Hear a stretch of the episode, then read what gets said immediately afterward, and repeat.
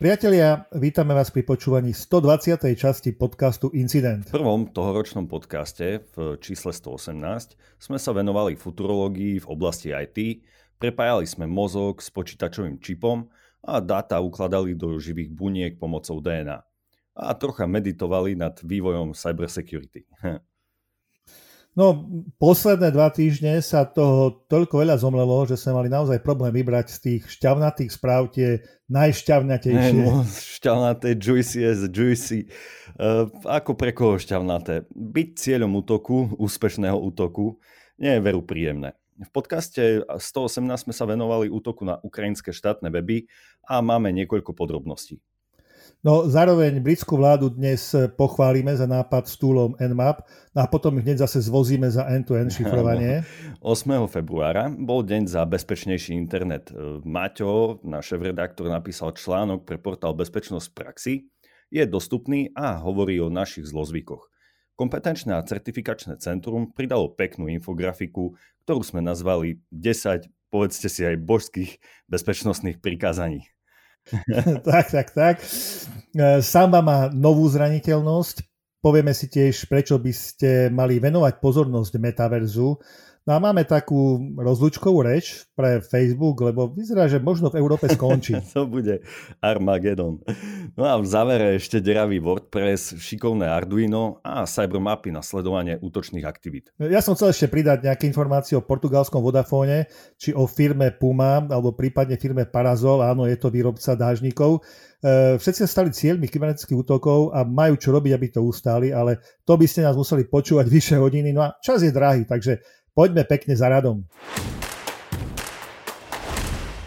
Máme pár podrobnejších informácií z kyberútoku na Ukrajinu, ktorý začal 13. januára tohto roku.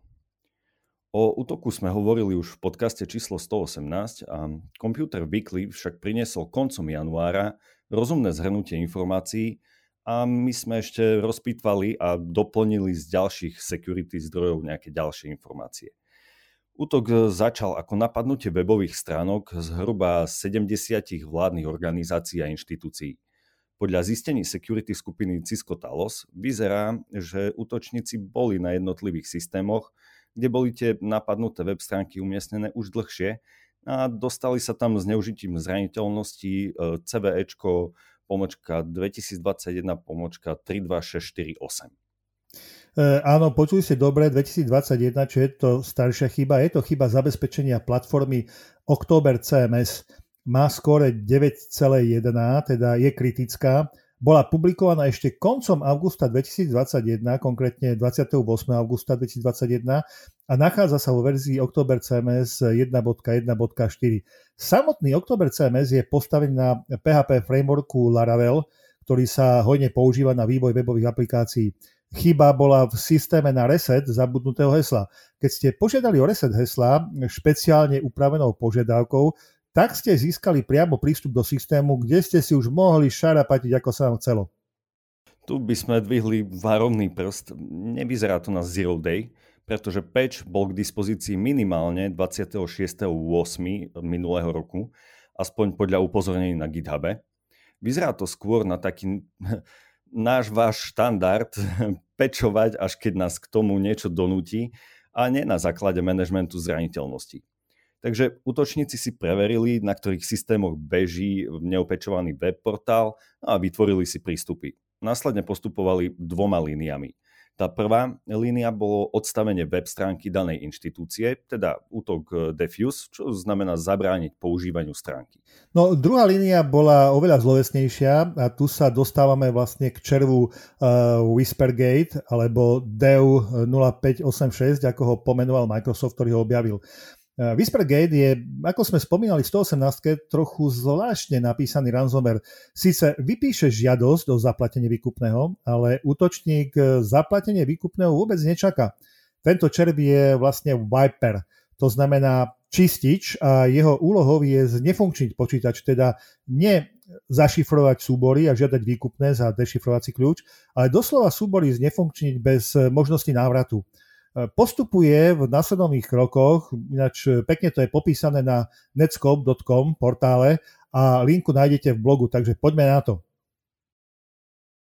No, v prvom kroku sa Whispergate pokusí prepísať Master Boot Record, teda záznam na disku, pomocou ktorého sa zavádza operačný systém pri štarte počítača. MBR obsahuje aj rozdelenie disku do partícií. Pokiaľ teda počítač používa MBR, tak jednoduchý pro- programček prepíše to MBR a pri novom štarte počítača vypíše informáciu o tej požiadavke výkupného vo výške 10 tisíc amerických dolárov v bitcoinoch samozrejme na špeciálny bitcoinový účet.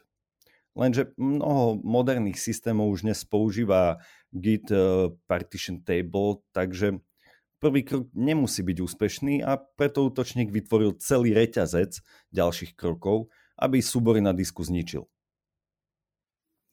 Ten druhý krok v prípade neúspechu prvého kroku je kontaktovať Command and Control server. Robí to jednoduchý .NET downloader a binárka je napísaná, teda binárka je podpísaná neplatnou Microsoft signatúrou, No a aby kód nebolo jednoducho možné rozpoznať, aby teda nebol reverzibilný, tak používa zahlimaciu techniku e, NetReactor. Keď sa kód spustí, tak stiahne zo servera, toho command and control servera na domene uh, discordapp.com uh, jeden JPG súbor, teda akože tvári sa, že to je grafický súbor, ale je to v podstate tiež súbor v, napísaný v .NET a tentokrát chránený zahmiacou technikou IS Fuscator. Tretím krokom je spustenie tohto .NET súboru, ktorý si len zistí, či má admin práva No a ak nemá, tak si ich povýši na admina a do Windows Temporary adresára umiestni Visual Basic Shell súbor. Hm, pomocou tohto, alebo úlohou tohto je vyňať celý adresár z C z testovania Windows Defenderom no a zároveň do dočasného adresára umiestni aj exač, ktorý vykoná dva príkazy. Stopne Windows Defender a vymaže jeho adresár a finálne loadne samotný Viper, teda ten čistič, respektíve mazač súborov. No, štvrtým krokom je samotné premazávanie súborov. Malware testuje, či je to lokálny alebo remote disk a od, pekne od koreňového adresára ide súbor za súborom, ktorý jednak premenuje, dá mu náhodnú štvorpísmenovú príponu a jednak jeho obsah, teda tých prvých 100 000 bajtov prepíše sekvenciou CC, e, to je hexadecimálna hodnota. No, priznám sa, troška možno zavádzam, lebo teda neprepisuje úplne všetky súbory. Pri prepisovaní si vyberá súbory, ktorých prípony majú niečo dočinenia s obsahom web stránky, teda súbory typu HTML, HTM, XML a podobne. No a keď to dokončí, tak nakoniec vymáže sám seba. Keďže malware Whispergate zjavne neslúži na obohacovanie sa, ako sme už spomínali, ale na tú čistú deštrukciu, nie je dôvod si myslieť, že je za tým bežná ransomware skupina, ktorá chce v prvom rade zarobiť. Taký typ malwareu zvyknú používať útočníci napojení na národné vlády ako súčasť hybridnej vojny. Takže to, že sú cieľom ukrajinské inštitúcie a najmä v tomto kritickom čase, to asi nebude úplne náhoda. No určite náhoda to nie je. Ako vstupná brána sa využil, ako sme spomínali, neopečovaný Oktober CMS software, Odporúčame nerobiť si ilúzie, že útok je naozaj striktne zameraný na Ukrajinu. Ak je vašim obchodným partnerom ukrajinská spoločnosť, tak eh, neváhajte nad opatreniami, ale aj keď nie je, tak stále platí, že by ste mali byť mimoriadne obozretní a zálohy kritických obchodných systémov a údajov udržiavať aktuálne a tiež zabezpečiť, aby zálohy nemohli byť ovplyvnené útokom, ransomwareom alebo iným škodlivým softverom, teda mať e, tzv. cold zálohy, ktoré sú nedostupné. No, osvedčený postup ochrany pred útokom typu Whispergate je rovnaký ako osvedčený postup pri tradičných ransomware útokoch. Udržiavať pravidelne aktualizované, testované a chránené zálohy. Je potrebné vypracovať plány kontinuity podnikania, segmentovať sieť a obmedziť prístup k vysokorizikovým aktívam udržiavať všetky systémy a software pečované a aktualizované, implementovať eh, na koncových bodoch systémy detekcie typu EDR, no a na záver dôsledný manažment hrozieb a zraniteľnosti. Tak, a poďme na druhú správu. Britská vládna agentúra pre kybernetickú bezpečnosť prichádza so zaujímavým projektom s využitím nástroja Nmap. Plánuje uvoľniť skripty Nmap, aby pomohla správcom informačných systémov pri skenovaní ich sietí či sa v nich nenachádzajú neopravené, teda neopečované alebo zraniteľné zariadenia. Nový projekt sa volá Scanning Made Easy, skrátka teda SMS, SME, a bude ho riadiť ako, riadiť, ako som spomínal, Národné centrum kybernetickej bezpečnosti Spojeného kráľovstva, v skratke NCSC. Ide o spoločné úsilie z Industry 100, E100, čo je vlastne spolupráca medzi Národným centrom kybernetickej bezpečnosti a súkromným sektorom Spojeného kráľovstva. Áno, nie je žiadne tajomstvo, že Veľká Británia si buduje armádu aj etických hackerov. No, celá táto záležitosť má fungovať tak, že skripty budú postupne vytvárať poprední britskí bezpečnostní experti z vládneho aj verejného sektora. E, pošlu to na schválenie NCSC a schválené skripty majú byť sprístupnené cez stránky, na, e, stránky projektu na GitHube. Stránky by mali byť prístupné najmä pre malé a stredné podniky, keďže na nich je hlavne iniciatíva zameraná. Samotný projekt Nmap, pokiaľ neviete, čo Nmap je, tak je to taký celkom sympatický, veľmi účinný nástroj na skenovanie siete, zisťovanie otvorených portov, dostupných IP adries a viete ho prirodzene použiť ako na sken externých IP adries, tak aj na skenovanie viditeľnosti, teda to skenovanie viditeľnosti z internetu a viete ho použiť aj vo vnútri siete, teda skenovanie internej siete a jej zraniteľnosti. Prirodzene nie je to čarovný vulnerability nástroj, ktorý všetko nájde a zistí, ale je veľmi šikovný, nápomocný a účinný. No, ale poďme naspäť k samotnému projektu. Na GitHub je k nemu osobitý adresár, ale zatiaľ tam nájdete len metodiku, ako skripty písať. Mali by byť e, potom voľne dostupné, ako Maťo spomenul, keďže sa jedná o otvorený projekt, na ktorý sa dokonca zbierajú finančné príspevky. Vytvorený skript musí splňať e, presných 11 bodov, Eh, jednak musí byť napísaný pre Nmap pomocou Nmap Script Engine, teda .nse. Má sa týkať najmä zraniteľnosti s vysokou prioritou.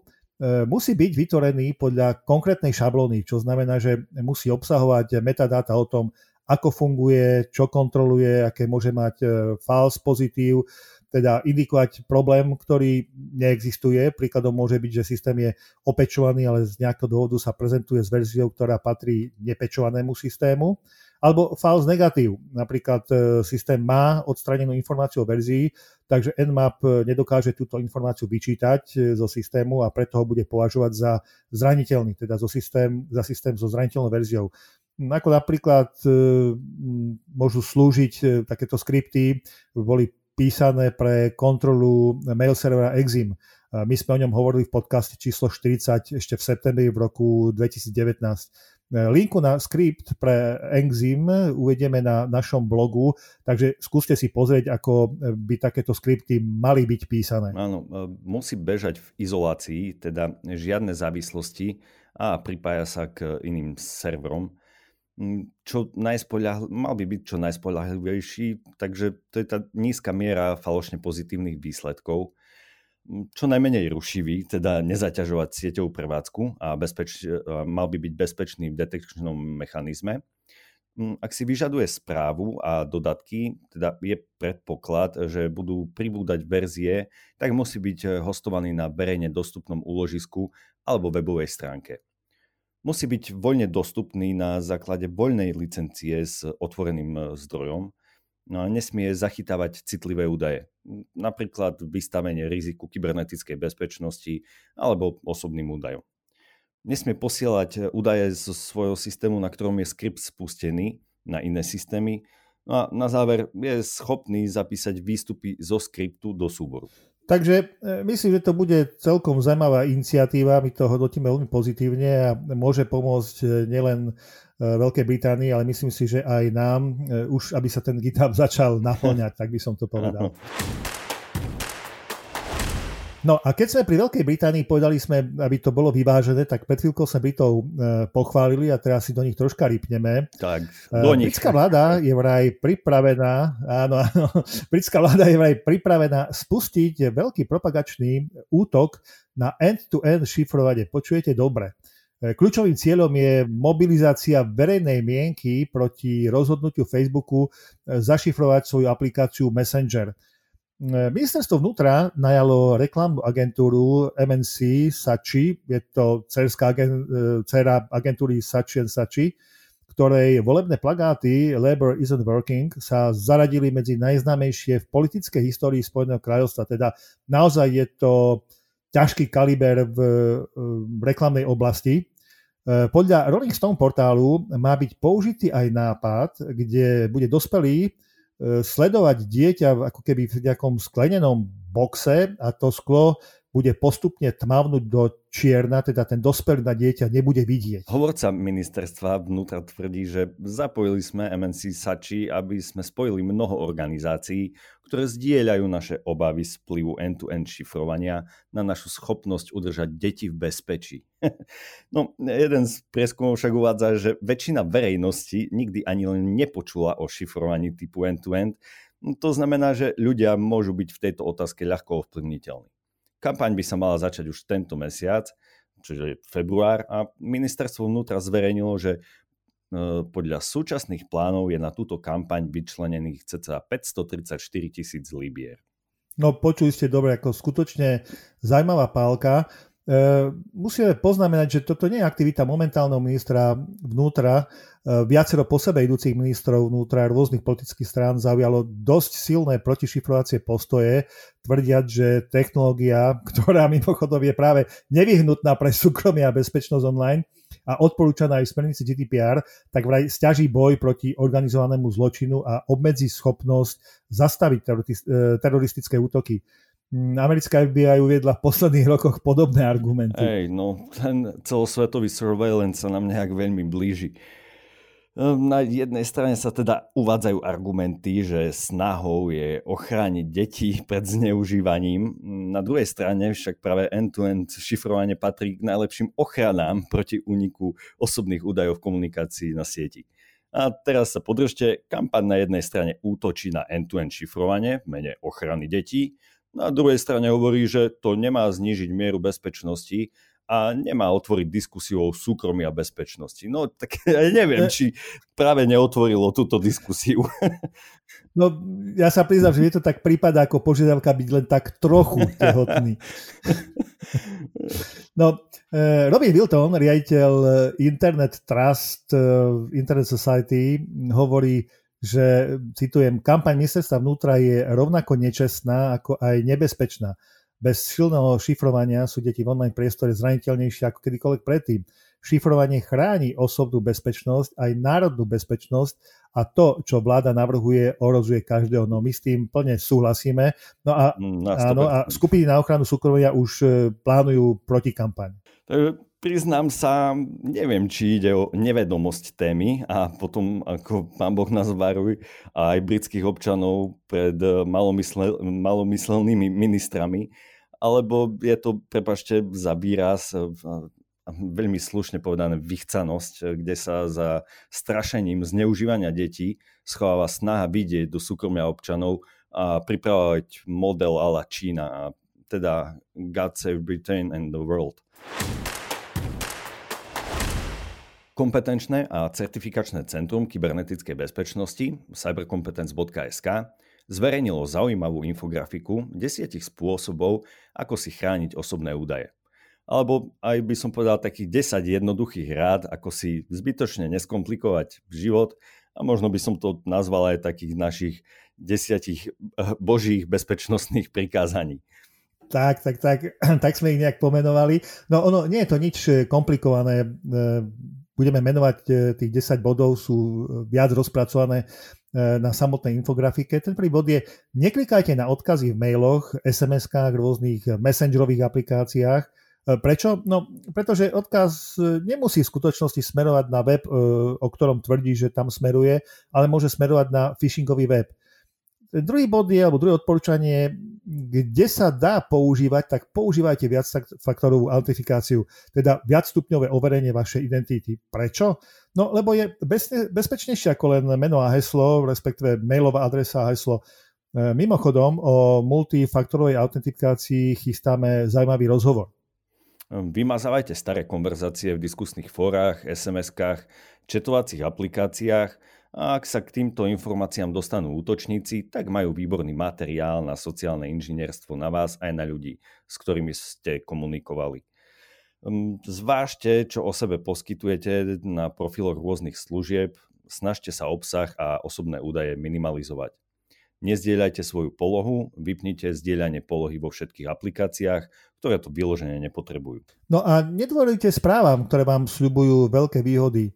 Takisto neverte súrnym správam. Nenechajte sa zatlačiť do kúta a urobiť unáhlenú reakciu, pretože vyvolanie potreby reagovať hneď, lebo akcia skončí, to je najčastejší spôsob podvodníkov, ako vylákať od obete informácie, či už osobné údaje alebo údaje o kreditných kartách. Používajte silné hesla. Čím silnejšie heslo, tým ťažšie sa dá dnešnými prostriedkami vaše účty hacknúť. A určite používajte pre každú službu iné heslo. Naučiť sa používať password manažera nie je ťažké a zvýši to vašu bezpečnosť. Neinštalujte si zbytočnosti ani do mobilu, ani do počítača. No a plátajte, aktualizujte, a to nielen operačný systém, ale všetky aplikácie, ktoré máte či už na počítači alebo v telefóne. A ešte dodám, používajte zdravý rozum, neunáhlite sa pri používaní technológií a riešte všetko s kľudom. Šéf-redaktor incidentu Maťo, alebo Peter Matej, pri príležitosti 8. februára, čo je mm, deň pre bezpečnejší internet, napísal a publikoval inšpirujúci článok s názvom Nebezpečné zlozvyky. Incident už dlhodobo spolupracuje s poradcom podnikateľa, najmä s jeho portálom Bezpečnosť v praxi a link na článok nájdete na blogu k tomuto podcastu. Stojí to za prečítanie a možno zistíte, že niektorý zo zlozvykov máte aj vy. Tak, no a poďme na zraniteľnosti. Spomínali sme, že Samba má zraniteľnosť typu Remote Code Execution. Samba je populárna freeware implementácia protokolu Server Message Block SMB, ktorý používateľom umožňuje prístup k súborom, tlačiarňam a iným bežne zdieľaným zdrojom cez sieť. Aby sa prístup dal realizovať k ľubovoľnému typu súborového systému, tak Samba využíva tzv. moduly VFS, čo je vlastne skratka pre Virtual File System. Povedzme, že je to akési rozhranie alebo prevodník medzi súborovými systémami. Ak chcete do súboru zapisovať alebo z neho čítať, tak sa vlastne využijú pamäťové zásobníky, teda memory stacks, eh, vytvoreného VFS, eh, alebo vytvorené vo VFS moduloch. Jedným z takýchto VFS modulov je aj VFS počiarkovník Fruit, ktorý poskytuje kompatibilitu so Samba klientami na Apple. A práve v ňom je chyba. Je to tzv. chyba pretečenia zásobníka, teda zápis alebo čítanie mimo hraníc daného zásobníka. Táto chyba umožňuje útočníkom spustiť ľubovoľný kód ako root na postihnutých inštaláciách Samba, ktoré používajú modul e, VFS e, počiarkovník Fruit. No a to sú vlastne všetky verzie Samba až po verziu 4.13.17 a ovplyvnené sú všetky distribúcie Linuxu ako Red Hat, SUSE či Ubuntu. No a keďže CVSS score, teda hodnotenie zraniteľnosti, ktoré má stupnicu od 0 do 10, je na úrovni 9,9, tak nie na čo čakať. Naozaj okamžite pečujte na niektorú z verzií 4.13.17, 4.14.12 alebo 4.15.5. Existuje aj rýchla možnosť workaround, teda akési obídenie problému, ktoré zvykne byť e, dočasného charakteru. To dočasné riešenie je vybrať VFS, VFS Fruit modul zo zoznamu modulov v Samba konfiguračnom súbore smb.conf, ale znefunkčnite tak aj kompatibilitu s klientami Apple. Odporúčame teda jednoznačne pečovať. Čo je metaverzum a aké elementy sú súčasťou metaverza? No, tak e, o metaverze sme už trocha hovorili v podcaste číslo 114, kde sme komentovali nový boj o prvenstvo medzi Markom Zuckerbergom a bratmi Winklevovcami. E, áno, to sú tí bratia, ktorí dali Markovi šancu naprogramovať vysokoškolskú zoznamku a on namiesto toho urobil Facebook. E, pozrite si film Sociálna sieť, tam je to celkom pekne popísané. No ale aby sme neodbočovali, metaverzum je ďalšie štádium internetu. Ide o, povedal by som, kolektívny virtuálny priestor, ktorý vzniká jednak konvergenciou fyzickej a digitálnej reality, teda taká určitá forma rozšírenej reality, ale využíva všetky dostupné technológie, teda okrem e, rozšírenej reality aj umelú inteligenciu, internet vecí, priestorové technológie, virtuálne kryptomeny, e, 5G siete, cloudovú rozšírenú realitu, no a prirodzene non-fungible tokens, teda nezamiteľné tokeny, ktoré používajú teda skratku NFT, a túto skratku ešte budete zopárkrát počuť. No to určite áno. Ak máte problém s predstavivosťou, ja odporúčam znovu film Ready Player One. Tam to je krásne zobrazené, čo vlastne Metaverse bude. Gartner, čo je analytická spoločnosť, napríklad očakáva, že do roku 2026 bude 25% ľudí tráviť aspoň hodinu denne v metaverze, a to nakupovaním, vzdelávaním, sociálnymi sieťami, zábavou, ale aj prácou. Prečo je okolo toho toľko humbuku a vzrušenia? No, rok 2026, keď 25% ľudí bude metaverzum používať, je tak povedať za dverami. Všetko, čo sa dnes deje v uzavretých digitálnych komunitách, e-shopoch a uzavretých virtuálnych realitách sa presunie do spoločného priestoru metaverza, ktoré nebude vlastniť jedna spoločnosť, ale bude zdieľaný podobne ako internet. Preto sa veľké technologické spoločnosti prihlasujú k myšlienke metaverza a vytvárajú produkty a aktivity, ktoré bude možné realizovať v metaverze. No a čo teda sa tam bude dať realizovať, čo sa bude dať robiť v metaverze? Tak e, skúsme uvieť aspoň zo pár príkladov. Napríklad vytváranie vašich online avatarov, nákup oblečenia, doplnkov pre vašich online avatarov, nákup digitálnych pozemkov, výstavba virtuálnych domov, e, vybavovanie týchto virtuálnych domov účasť na virtuálnom sociálnom zážitku, nakupovanie vo virtuálnych nákupných centrách prostredníctvom rozšírenej eh, reality, keď si vaši avatári budú skúšať rôzne oblečenia, či vám to padne alebo nepadne, využívanie virtuálnych vyučovacích inštitúcií, škôl, tried pre špeciálnu zážitkovú výuku, eh, nákup digitálneho umenia, zberateľských predmetov a digitálnych aktív, teda tých NFT, ktoré sme spomínali. No a interakcia s digitálnymi ľuďmi pri príjmaní zamestnancov, v zákazníckom servise, predaji a iných obchodných interakciách. Je teda to hodné, ja by som možno povedal, že život 2.0. No. Očak- očakáva sa, že vlastne vzniknú nové e, interoperabilné modely pre digitálne podnikanie. A podnikanie to je vytváranie zisku. Preto je o metaverzum taký záujem. Metaverzum má umožniť ľuďom replikovať alebo dokonca zlepšovať svoje fyzické aktivity. No aby to neskončilo pri prenesení a rozšírení fyzických aktivít avatarov a neskutočných ľudí. E, viete čo, skúste si pozrieť starší film s Bruce Willisom, u nás šiel pod názvom Náhradníci v originále Throw Gates. Ľudia majú svojich náhradníkov, ktorí sa pohybujú v reálnom svete, nestarnú, sú plní sily a zatiaľ ľudia chradnú na posteli a ovládajú práve tých svojich avatarov. Ja sa bojím, že utečieme z reality do tej virtuálnej reality, aby sme si urobili krajšiu, ale aj tu možno nakoniec spoltia roztržky a boje o virtuálne pozemky a virtuálne bohatstvo. No, je to tak. Ja keď vidím dnes, ako sa ľudia správajú ku technológiám, ako ich používajú, tak to chradnutie, bojím sa, že nie sme od toho ďaleko. No a aké sú stavebné kamene metaverza? Čo ho vytvára, čo ho utvára súčasné elementy metaverza? Tak poďme na nich. Mm, digitálne meny, ako ináč. Obchodný priestor a digitálne obchody. Non-fungible tokens, NFT, tie sú dneska už tak skloňované, že túto skratku si určite zapamätáte. Infraštruktúra, nezávislé zariadenia, technológie, hry a hranie hier – digitálne aktíva, koncerty, sociálne, zábavné eventy, online nakupovanie, vytváranie pracovných virtuálnych priestorov, sociálne médiá, digitálni ľudia, avatári, ktorí budú môcť mať možno aj super schopnosti, spracovanie reči a rôznych cudzích jazykov. No, všetky tieto elementy teda ponúkajú vytvorenie neskutočného množstva rôznych obchodných príležitostí a preto sa technologické spoločnosti inšpirujú už teraz a, a budujú tú infraštruktúru či modely vstupu do metaverza. No a teraz poďme na tú šokujúcu správu. Bude, ja hovorím konečne, Facebook Európskej únii nedostupný? V predchádzajúcom podcaste číslo 119 sme hovorili o tom, že Google Analytics porušuje nariadenie Európskeho súdu, ktoré hovorí, že nie je možné ukladať informácie o európskych občanoch na servery umiestnené v Spojených štátoch. E, tak by som tak skrátke povedané.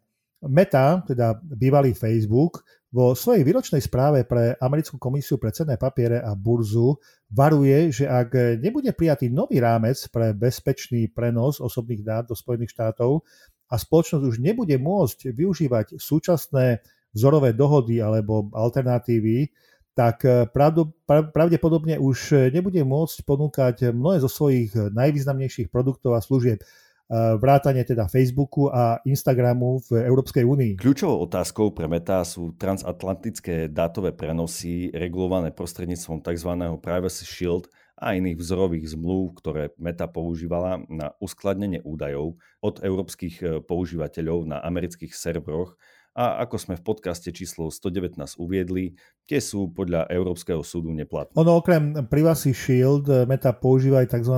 už spomínané vzorové zmluvy alebo štandardné zmluvné doložky ako primárny právny základ na spracovanie údajov od európskych používateľov na amerických serveroch.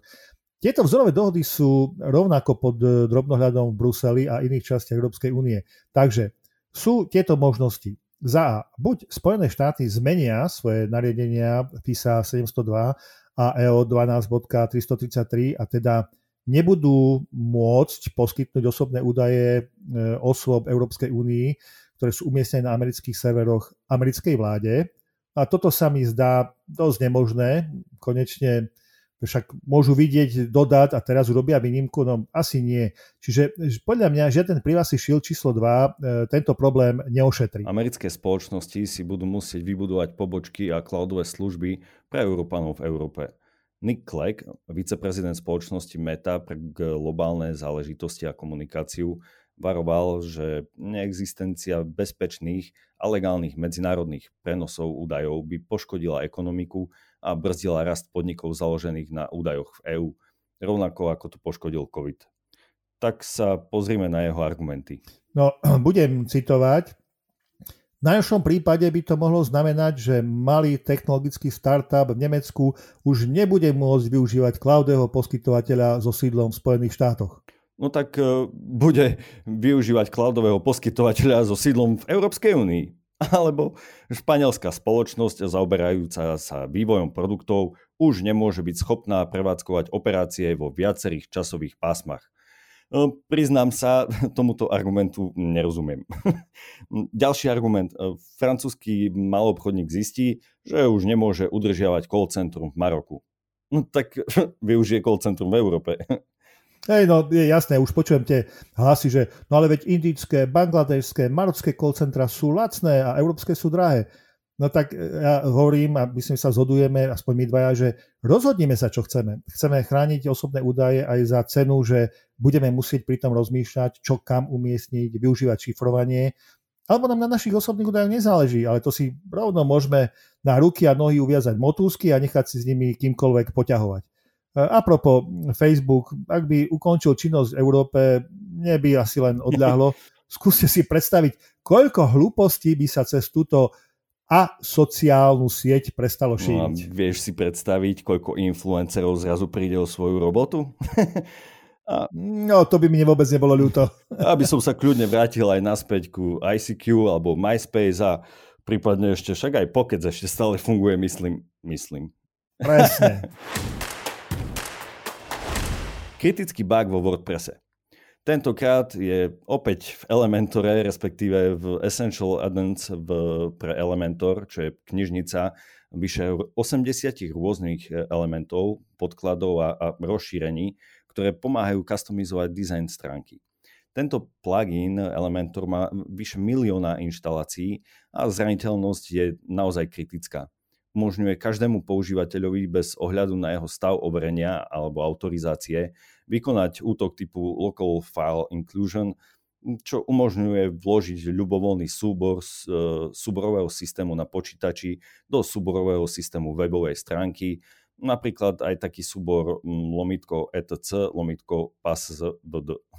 Áno, to je súbor hesiel, tak toto je veľmi, veľmi zaujímavé, veľmi poučné, veľmi chytľavé. E, chyba sa týka všetkých verzií doplnku od e, verzie 5.0.4 nižšie. E, od 20. januára, 20, 28. januára, pardon, je k dispozícii funkčná oprava vo verzii 5.0.5 Mimochodom, problém nie je ani tak chyba vývojara pri programovaní modulu, vyzerá to skôr za nejaký supply chain útok. Zistil sa totiž, že neznámi útočníci manipulovali s desiatkami téma doplnkov WordPressu na webovej stránke vývojara, aby vytvorili zadné vrátka s cieľom infikovať e, ďalšie stránky. Áno, takže platí stále to isté. WordPress je deravý ako je mentál a treba si dať záležať na tom, aby ste svoje pluginy vždy aktualizovali včas. No a poďme na záver niekoľko perličiek. Ehm, zhruba v polke januára si viacerí pozorovatelia internetu v Severnej Koreji všimli, že prakticky všetky webové stránky, ich tam len pár desiatok, nie ich tak veľa, sa prerušovane prepínali do stavu offline a oficiálna stránka diktátora Kim Chonga bola paralizovaná aj, a vlastne aj celý vstupný bod e, do internetu v Severnej Koreji. Ehm, keďže to bolo potom, čo Severná Korea urobila sériu raketových testov, tak ako sa ako si zrejme predpokladalo, že za útokom je nejaká štátom podporovaná agentúra. No pokiaľ nás počúvate pravidelne, tak si možno spomeniete, že sme viackrát hovorili o phishingových kampaniách eh, severokorejských skupín na bezpečnostných výskumníkov s cieľom získať ich výskum, informácie o chybách a tiež ich rôzne bezpečnostné nástroje, ktoré používajú. No a takto zhruba rok dozadu bol jeden bezpečnostný výskumník a nezávislý hacker, vystupujúci pod menom eh, P4X, tiež obeťou jednej kampane. Naletel na podvodnú komunikáciu, ale našťastie to zistil skôr, než mu čokoľvek cené z počítača uniklo. No, dosť to nahnevalo a tak začal komunikovať s vládnymi agentúrami v Spojených štátoch. Bohužiaľ zistil, že kým rôznym organizáciám a firmám sa pomáha, tak obyčajný občan je ponechaný v neistote a nič sa nedeje. Takže sa poriadne nasrdil, nakúpil čipsy a sadol si k severokorejským systémom. Ako hovorí, našiel zastarané programy a množstvo dier. Celá príprava a útok, e, ktorý vyradil skoro celý severokorejský internet, bol podľa jeho slov jednoduchší ako menší penetračný test. E, pripravil skripty, ktoré pravidelné systémy zahadzovali a zase uvoľňovali. No a ako eh, prezradil pre Varet.com, eh, nemá nejaký konkrétny cieľ. Chcel v podstate len ukázať, že žiaden útok nemôže byť nepotrestaný, teda nielen útoky na organizácia a firmy, ale aj útoky na obyčajného občana. V originálnom článku sa dočítate viac a je to také, aby som povedal, že úsmevno vážne čítanie. Eh, úsmevné na tom je, že jeden nahnevaný hacker odstaví internet Severnej Koreji, No, vážne na tom je, že je otázne, či to urobiť mal, ako sa to mentálne pozrieť, nastaviť, aké to bude mať dopady a možno spätné odozvy. No áno, pri tom ako Kim Jong eh, reaguje niekedy eh, rôzne, tak to eh, môže mať aj nedozierne následky. Čo si myslíte vy? Ako hodnotíte jeho rozhodnutie? No, e, otázočka, poznáte Arduino? E, Arduino je v informatike názov malého jednodoskového počítača založeného na mikrokontroléri ATmega od firmy Atmel. Používa sa štandardne na výučbu informatiky v školách, oboznámiť študentov s tým, ako sú pomocou počítačov riadené rôzne zariadenia, napríklad čo mikrovlná rúra, automatická práčka a mnohé iné stroje. Nejedná sa o počítač v zmysle stolného počítača alebo smartfónu. Nemožno preto k nemu ľahko pripojiť monitor, nemá klávesnicu či myš, ale je pripravený na pripojenie LED diód, displeja z tekutých kryštálov, servomotorov, senzorov, osvetlenia. No, tých, tých vecí je množstvo. Áno, alebo napríklad pripojenie smartfónu. Takže keď sa toho chytí šikovný hacker a naprogramuje slučku, ktorá brute forceom odomkne smartfón, otvorí prehliadač, navolí konkrétnu webovú stránku s pripraveným zomyselným kódom, otvorí ju a mobil je zrazu dostupný už nielen pre svojho majiteľa. A toto všetko za 30 sekúnd. Pozrite si videjko, fakt stojí za to. Cybermapy na sledovanie threat and uh, attack aktivít. Ako hovorí Sun Tzu, autor The Art of War, v čase vojny sa pripravujte na mier a v čase mieru sa pripravujte na vojnu. Cybervojna už prebieha a bude to len horšie. Ak si chcete urobiť prehľad, čo sa práve reálne deje vo svete útokov a zraniteľností, tak vám ponúkame zoznam 15 map, ktoré mapujú kybernetické útoky v reálnom čase. Zosumarizoval ich eh, William Sequoia Slater, eh, CISO of Pulse Connect a bývalý US Air Force veterán teda no, bývalý veterán, teda US Air Force veterán. Uh, nájdete tam napríklad live cyber attack, threat map, uh, cyber and DDoS real-time mapu a mnoho ďalších. Linky prirodzene na tie jednotlivé mapy nájdete na našom blogu. Hm, a keď to budete pozerať, nebojte sa, všetko je v poriadku. Ďakujeme nášmu partnerovi e, podcastu. Incident Projekt spolupracuje s viacerými partnermi, dlhodobo e, spolupracuje s poradcom podnikateľa, a najmä teda portálom Bezpečnosť v praxi. Výborne sa nám komunikuje aj s kompetenčným a certifikačným centrom kybernetickej bezpečnosti. Dáme do pozornosti ich portál s množstvom školení, ktoré vám môžu kariérne posunúť ktorí vás, vás môžu kariérne posunúť na, na posty manažer kybernetickej bezpečnosti alebo auditor kybernetickej bezpečnosti a nájdete tam aj úvodné školenia ku kybernetickej a informačnej bezpečnosti všeobecne. Dnes je to bez rozhovoru, ale tých správ, ktoré sme chceli, mohli zaradiť do podcastu, aby ste o nich vedeli, bol za dva týždne tak neuveriteľne veľa, že sme rozhovory radšej posunuli do ďalších podcastov. No a určite sa najbližší mesiac môžete tešiť na rozhovor o multifaktorovej autentifikácii no a veríme tiež, že sa nám podarí aj rozhovor o threat huntingu. Takže máte sa na čo tešiť a na záver špeciálna pozvánka. 25. a 26. mája sa bude konať v Prahe obľúbená bezpečnostná konferencia Qubit 2022. Na našom blogu k tomuto podcastu nájdete linku na prihlásenie sa a tiež kľúčové slovo voucher, ktoré vám ušetrí pár eur na vstupnom. Nezabudnite ho pri prihlasovaní na konferenciu použiť. Tak a my budeme túto konferenciu ešte spomínať viackrát. Pokúsime sa e, dostať a jednotlivých speakerov, ktorí budú na konferencii rozprávať, aby aspoň e, v krátkosti povedali, o čom na konferencii rozprávať budú. No, Priatelia, sme na konci nášho 120. podcastu. Nebojte sa, napíšte nám na podcast.incident.sk. E, zároveň tiež pozdravujeme nášho poslucháča Ruda, ktorý sa pomaly stáva našim stálym prispievateľom správ. Áno, díky, díky Rudo. No, uh, tých správ je čím ďalej, tým viacej a uvidíme, ako to bude postupovať ďalej. Ja už mám aj myšlienku, že ak by sme sa vedeli naklonovať, tak možno začneme vydávať podcast aj každý týždeň. Čo ty na to, Maťo? Ja som úplne za, len musíme nájsť viacerých partnerov, ktorí nám to zaplatia.